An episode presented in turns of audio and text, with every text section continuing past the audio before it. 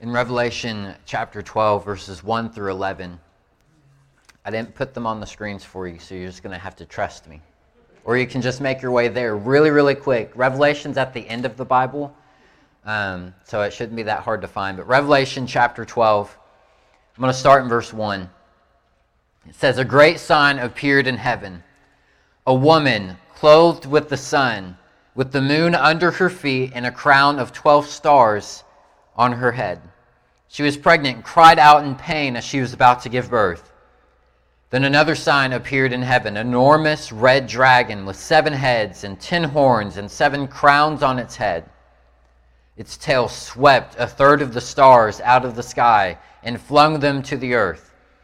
The dragon stood in front of the woman who was about to give birth so that it might devour her child the moment he was born.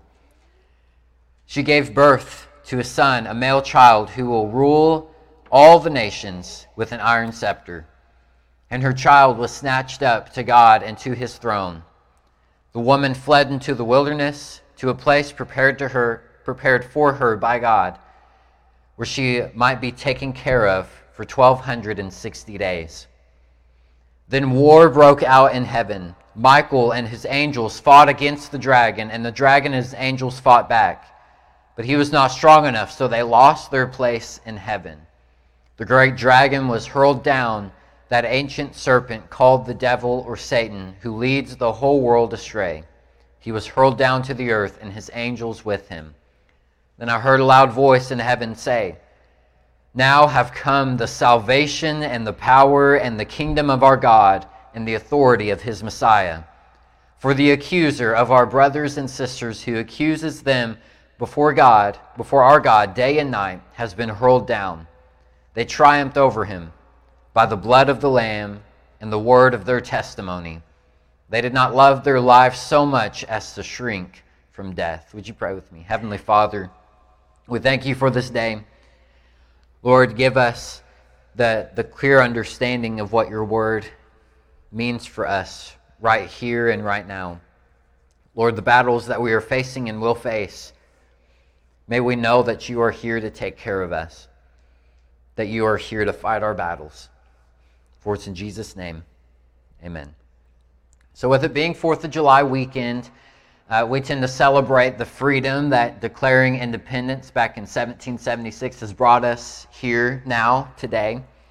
But it was a fight to get to where we were, or to where we are right now. Our Declaration of Independence was also a declaration of war against Great Britain, which we call the Revolutionary War, the American Revolution. Now, I want you to just take just a slight moment and think about what would have happened. What would our life look like right now if back then and any other revolution that would have happened after then, if Americans just gave up and gave in to whatever power was holding us? Right? How, how, different would, how different would the world look at the United States of America if we, every time we fought a battle, we gave up and we gave in? Right? We probably wouldn't have as much respect in the world. We'd be living in a much different type of America with less freedoms. Right? We can nod your head at that. It's okay to nod. When it comes to our spiritual life, so many times we are attacked and we give up and we give in. And I wonder what that tells our enemy when we give up on the battles that we face, the, the things that life throws at us. What happens when we always give up and give in? And so today we're talking about the spiritual side of the battles that we face here on earth that we can very well see with our eyes. I'm giving you the spiritual side of things. In the, in the series that I've been watching to help prep and um, to, to continue to guide my, my conversations and the way that I word things with you guys uh, through the Matt Chandler series uh, with the Village Church, he was telling the story of, of one of his friends uh, had the opportunity to interview a Christian leader in Iran. Now, if you're not familiar with what was happening in Iran during the pandemic, revival was happening. Uh, several sources, I did my own research, several sources said that roughly 3,000 Muslims were converting from Islam to Christianity every single month during the pandemic going into 2021.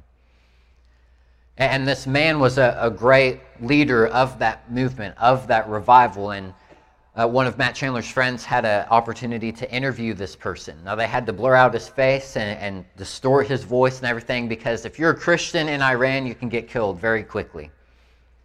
And so, for him to be a leader of this, they would put a, a huge target on his back. But in that interview, he was asked about Western churches in America.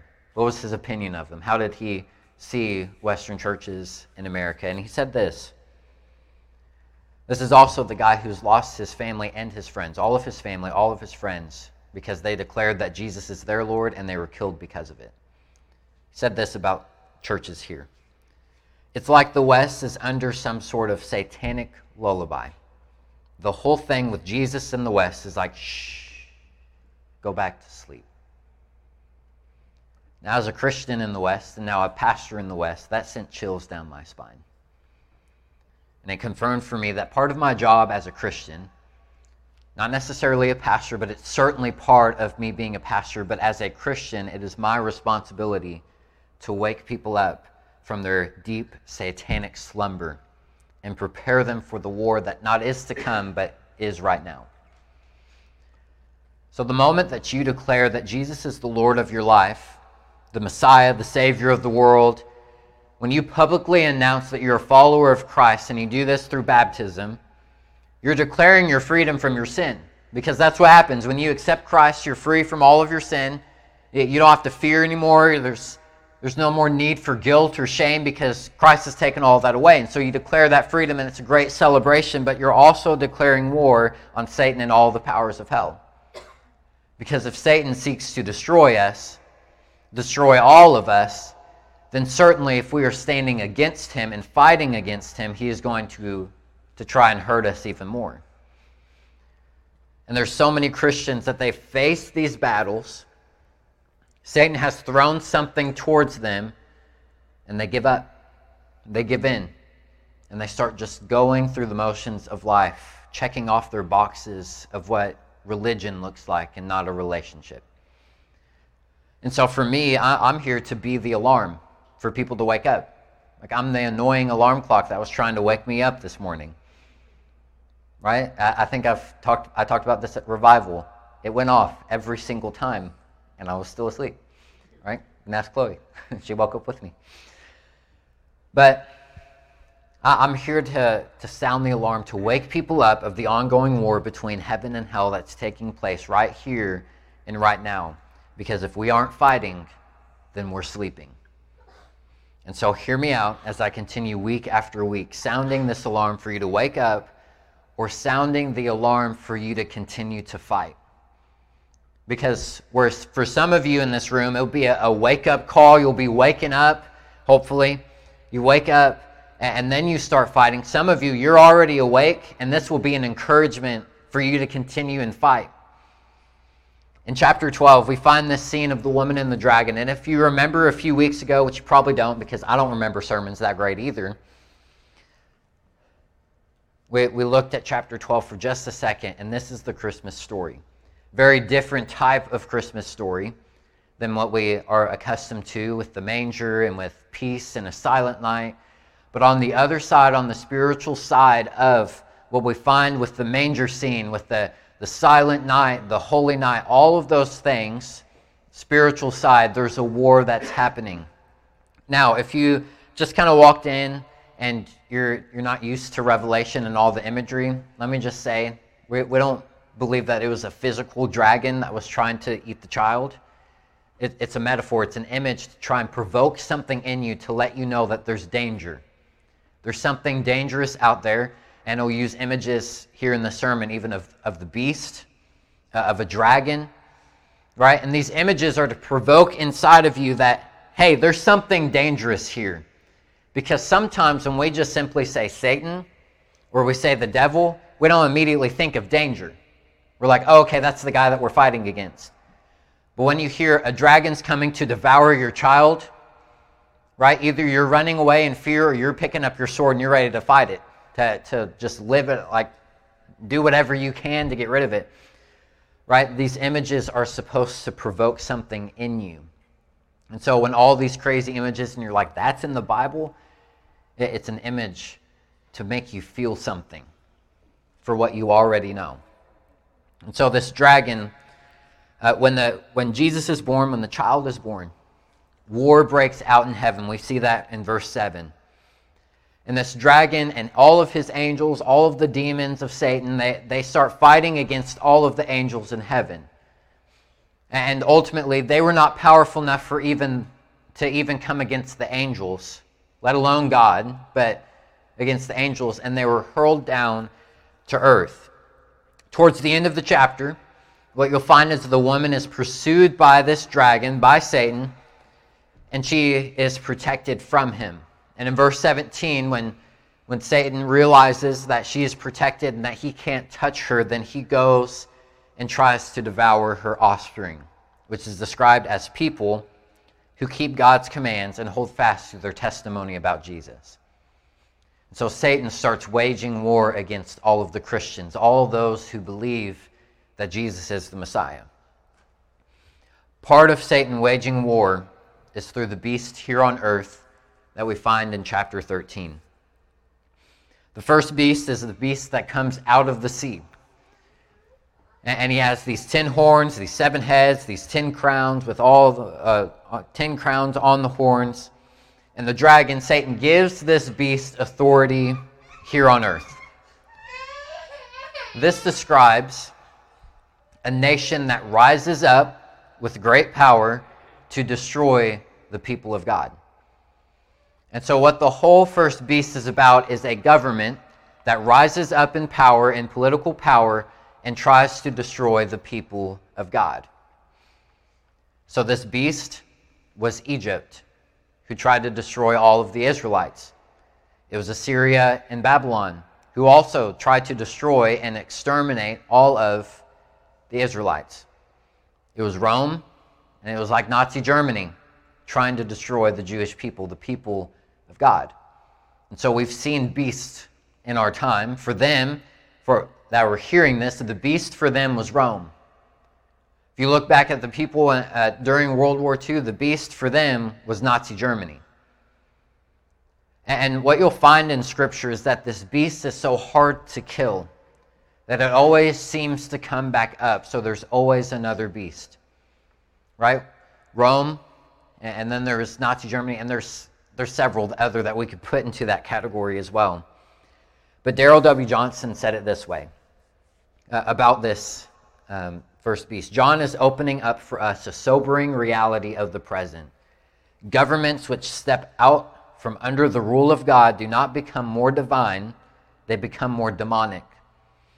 Governments that exalt humanity as the measure of all things do not become more humane, they become more bestial. And so, if you just think about that for a second, I often wonder, after hearing that quote, where we stand as a nation who seems to be trying to get under the rule of God and become more divine ourselves, who's uh, launching all of these things that are supposed to help humans and try to become more humane.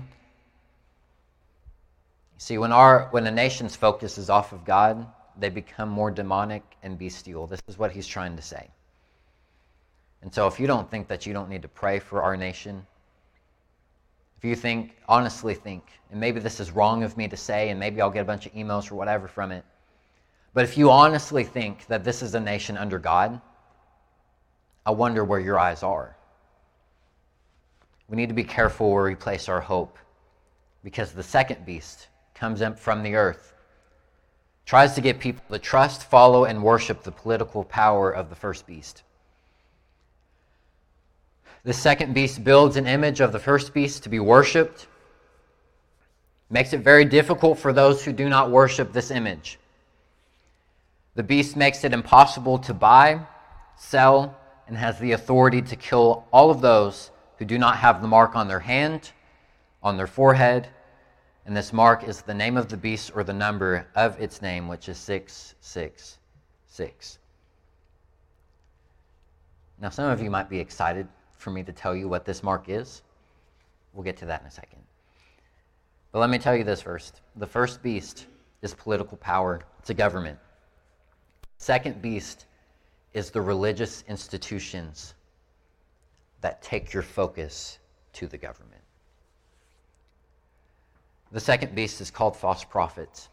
And other, uh, in the later chapters of Revelation, you'll find that the second beast is called a false prophet, which means that what the second beast does is makes what the first beast is doing into a spiritual matter and tries to connect the dots and say, the government is God. It seeks to point to you having trust in political power rather than having trust in God. Man, if you didn't see that during COVID, religious institutions all pointing straight towards the government, trust in the government. So I urge you to be cautious of religious leaders that point towards voting for a president or a government leader to save us rather than God. If our hope is in a president, our hope is not in God.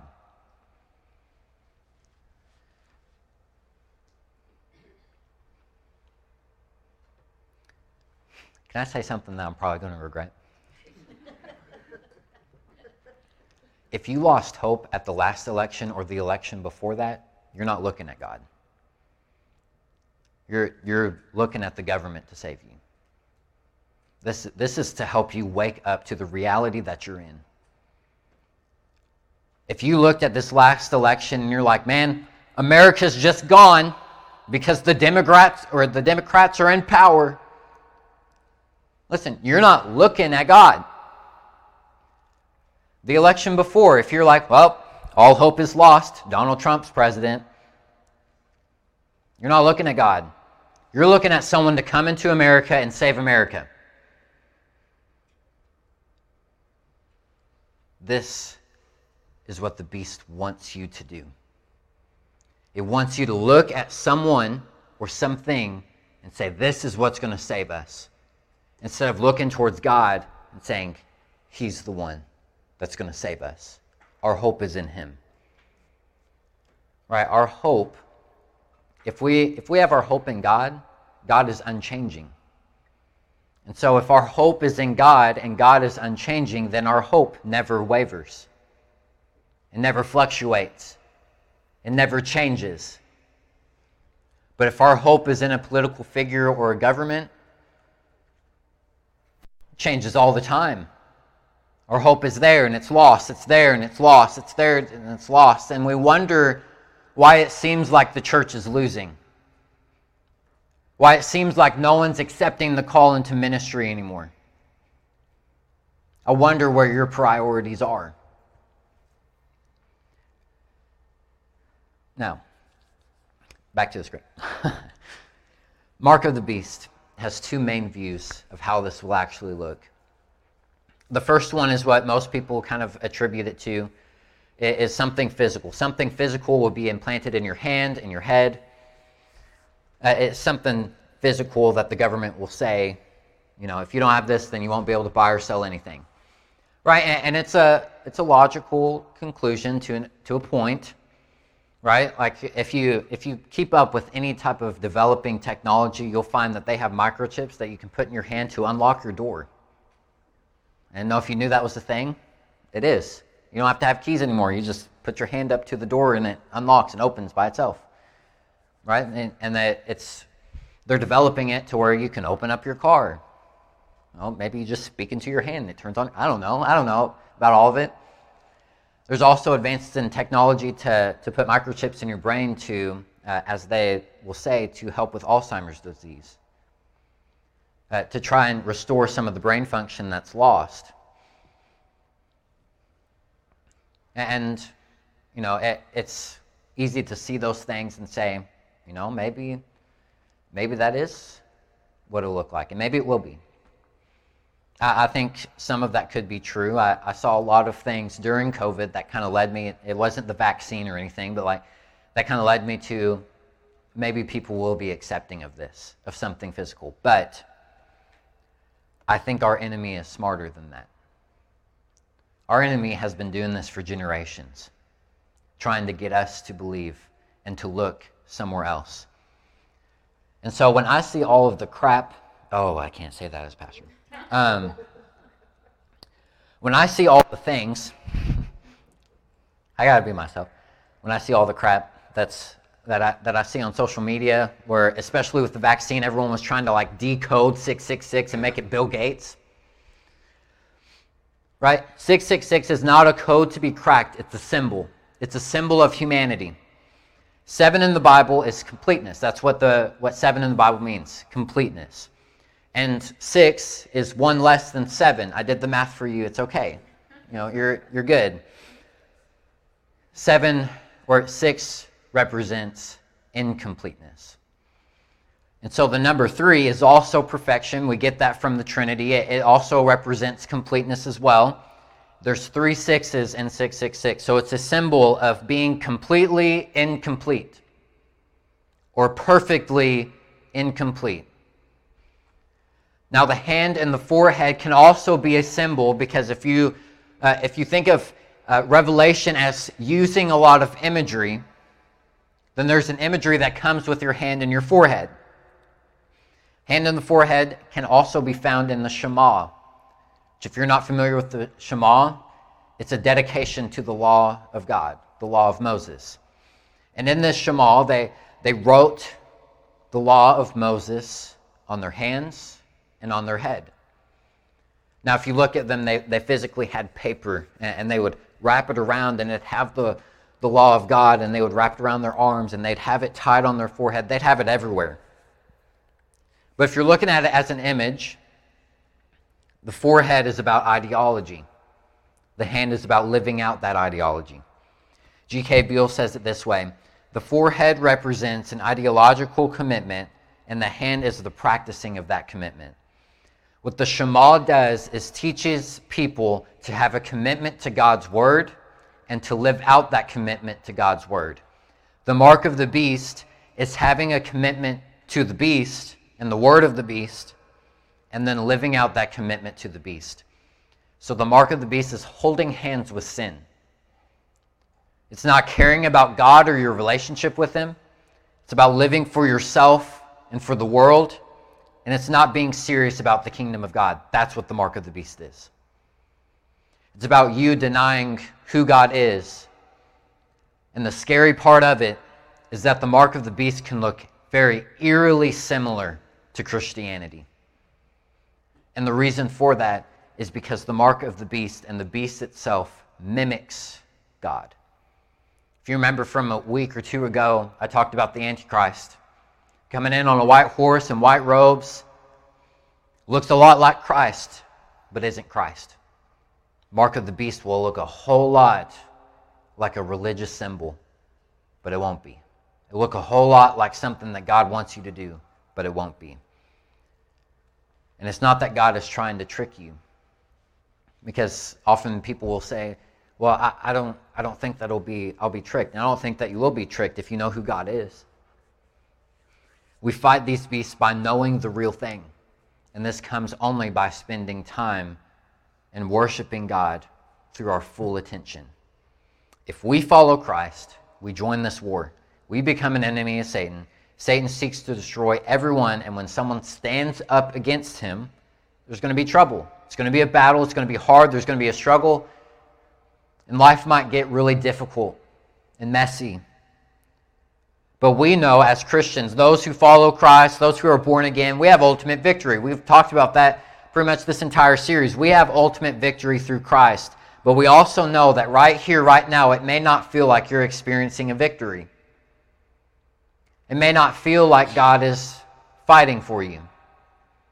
You're facing a battle, you're facing a struggle, and you're wondering where God is.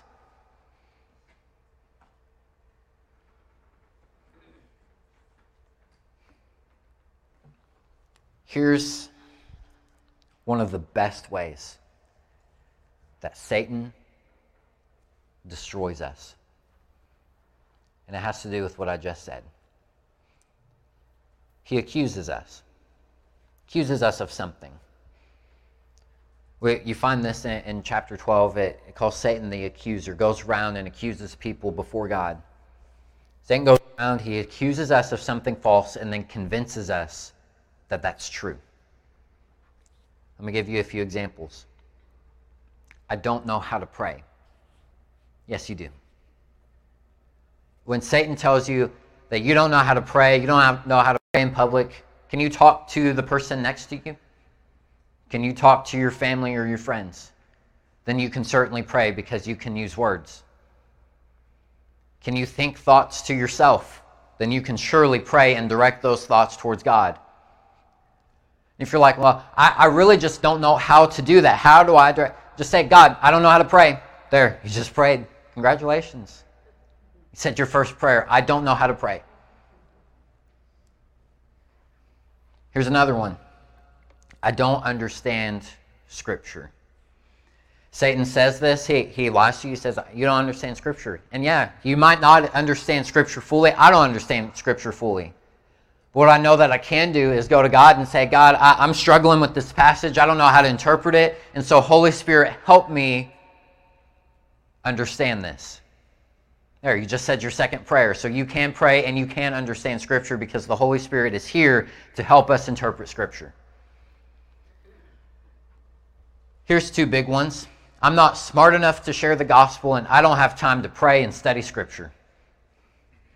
You are smart enough to share the gospel because if you've truly been transformed by Jesus, you can tell people your story. Just like you can tell all the stories from all the times that happened 40 years ago. You remember those stories. And you can retell those stories, and you can laugh, and you can cry, and you can uh, have some joy in those moments. So you are smart enough to share the gospel because for some of you, you've been going to Easter Sunday service for, for your entire life. We mean you don't know the gospel? You know that Jesus lived, died, and rose again. And you know what he's done in your life. You know your own story, you know your own testimony. You are smart enough to share the gospel. You don't you say you don't have time to pray and study scripture. This is often what Satan will do. He'll say you've got this thing and you've got this thing and you're so busy and and, and God will understand that you just don't have time for him anymore. But I'm telling you, you do have time to pray. You do have time to study scripture. And if you agree with these lies that Satan tells you, he will destroy your spirit to fight the good fight of faith. And you will sit back in your lazy boy recliner and just watch the world fade away. When you fall asleep in your faith, listen to me. When you fall asleep in your faith, you are more susceptible to taking on the mark of the beast. When you are asleep in your faith, you are more susceptible to saying, you know what, the beast knows best. I'm going to take his word instead of God's word. Because if you're not spending adequate time with God, then how can you know him? If I don't spend time with my wife, how will I ever know her? If I don't spend time with you, how can I ever know you? I can think that I know you. I, I can have ideas about what you might say, and, and I might construct this own conversation in my mind, but unless I have conversations with you and I communicate with you, I'm not going to know who you are. I might know your name sometimes. I'm not going to know who you are. It's the same way with God. We can know God's name, but never know Him. And so, if you really want to get back into this fight, if you really want to get back and fight against the accusations, then open up your Bible and say, God, I want to know more about your word. Get down on your knees and say, Lord, teach me how to pray. I don't know how to pray. Teach me how to pray. In Psalm 46, God says this Be still and know that I am God. In order to know that He is God, you must spend time with Him. And the way that you fight the lies and the attacks of Satan is spending time with God. It's that simple. I wish I could make it more complicated for you so that you could have a checklist of things, but it's that simple. Spend time with God because when you spend time with God, you'll be able to filter out all of the lies and you'll have the faith that God is in control because He is God. And surely, if the angel Michael and all the other angels can throw out Satan out of heaven, surely God can destroy Satan.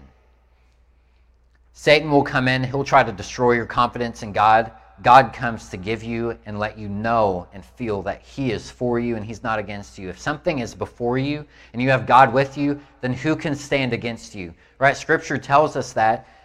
And we know that we can. We, some of you might be able to tell me like what scripture that is. I didn't write it down my notes, so I don't know, but I know it's in there. Right? You might be able to tell me that that's that that scripture, but do you feel it? When you spend more time with God, you not only know it, but you feel it. That whatever battle I'm facing, whether it's a financial situation, whether it's a relationship, whether it's an addiction, whether it's a pain, whether it's a fear, whether it's a doubt, I know that He is there. And I know that I will see a victory in time. When you spend time with God, He will tell you, I will fight your battles. That comes from Exodus 14 14. He'll tell you that you are fearfully and wonderfully made, Psalm 139 14. You are free from your sins, Romans 6, 6 through 7. Through me you will see victory, 1 Corinthians 15, 57. You are loved, Romans 5, 8. You see, God wants to spend time with you to love you and equip you and strengthen you for the battles that are to come and the battle that you're facing right now. And sometimes, some of the, the biggest battles in our life is battling for time with God. I know you're busy. I'm busy. I know. I get it. I understand. And you might look at me and you'd be like, well, you're a pastor. You're supposed to spend time with God, but it's so much easier not to. It's so much easier to be distracted by other things that come with pastoring besides studying the Word of God and praying for you. But I have to fight for that time with God not only time to prepare for what might come here in this church, but prepare, prepare my own heart and to deepen my own relationship with God. You have to fight to make time. See, there's things in your life that you can give up that are adding little to no value to your actual life. And if you give those up, and I encourage you, give those things up, save your life and save your relationship with God. It is more important than you can ever understand or comprehend. Listen, you cannot afford to miss out on the blessing that comes with spending time with God. And don't take my word for it. Spend time with Him and see how He opens up the floodgates of heaven, pouring blessings into your life. I'm not saying that it's going to get easier. You're going to face some more battles because you'll be standing right face to face against the enemy but you'll have the confidence knowing that God will fight your battles as you are on your knees praying to Him, saying, Lord, I know you're there. I just want to feel it. Lord, I know that you're there. And I read in your word as you have your Bibles open and you're studying Scripture, like, I know that you say that you will be right beside me, that you will walk with me through the dark valley. I know you say this. Help me understand. Help me know who you are because I want my hope to be in you. I want my life to be all about you. See, your freedom from the lies is found in Christ. Your freedom from your worry, from your anxiety, from your fear, from depression, from chaos, it's found by praying on your knees with the Word of God open and worshiping God for who He is and what He's done. And so I ask you this question as we're preparing to sing our last song Will you make time for Christ today? Will you make time for Him today?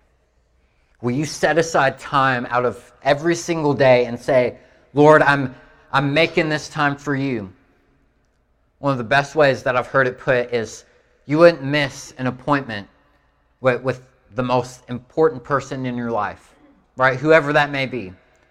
If you if you if if you have an appointment with someone who is very very important in your life, think of a celebrity. Think of think of someone, right? Maybe it's a family member, maybe it's a friend, maybe it's a celebrity. Like you had an appointment with with so and so. Here, we're in the Bible Belt. You have an appointment with Billy Graham. He wants to see you. at 5 o'clock on Tuesday. You're to you're gonna say, oh, well, a family member called me at 5, so I, I can't go. No. Make it like the most important thing that you do every single day, spending time with God. Like it's the most important part of your entire life that you're meeting with Him. Because He is your Creator, He is your Savior, He is the one who died for you. He is the one that rose again so that you could live free from all of your sins, all your shame, all your worry, all your past mistakes and regrets. And so, will you make time for Christ today?